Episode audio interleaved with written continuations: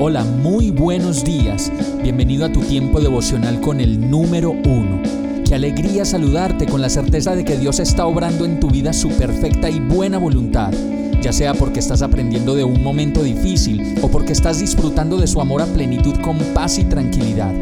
Llegó la hora de tomar tu Biblia, pues de seguro Dios te va a hablar, te va a reconfortar y lo mejor de todo, te va a dar las respuestas que estabas buscando. ¿Qué esperas? Vamos, súbete de una vez en este pequeño pero eterno vuelo devocional con destino al cielo. Y el mensaje de hoy se llama Enseñando Ando. Segunda de Crónicas 17, 7, 9 dice, en el año tercero de su reinado, Josafat envió a sus oficiales Benjayil, Abdías, Zacarías, Natanael y Micaías para que instruyeran a la gente en las ciudades de Judá. Llevaron consigo el libro de la ley del Señor para instruir a los habitantes de Judá. Así que recorrieron todas las ciudades de Judá, enseñando al pueblo.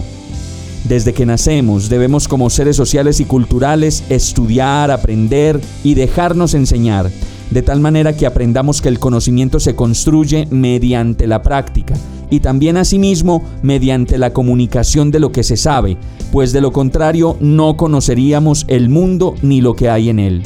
Asimismo, en esta expedición, Josafat envió a un grupo de personas para que enseñaran la palabra del Señor en las ciudades y por donde quiera que pasaran, de tal manera que la palabra de Dios fuera conocida y con este mensaje viniera la libertad, la gracia y la seguridad de un Dios a los pueblos oprimidos y afligidos por la ignorancia espiritual.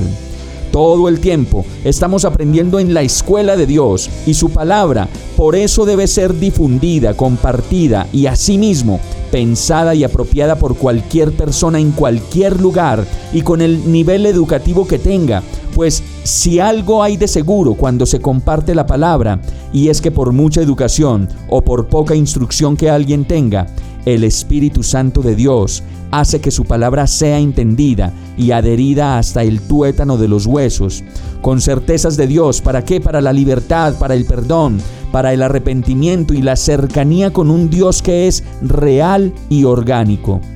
Todos estamos llamados a enseñar la bendita palabra de Dios y a instruirnos en el mejor camino de la vida, guiados por la palabra y sus maneras únicas de hacernos comprender las complejidades de la vida.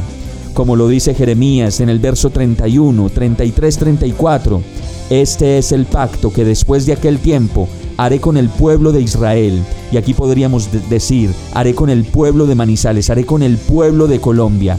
Pondré mi ley en su mente y la escribiré en su corazón. Yo seré su Dios y ellos serán mi pueblo. Ya no tendrá nadie que enseñar a su prójimo, ni dirá nadie a su hermano, conoce al Señor, porque todos, desde el más pequeño hasta el más grande, me conocerán, afirma el Señor. Yo les perdonaré su iniquidad y nunca más me acordaré de sus pecados.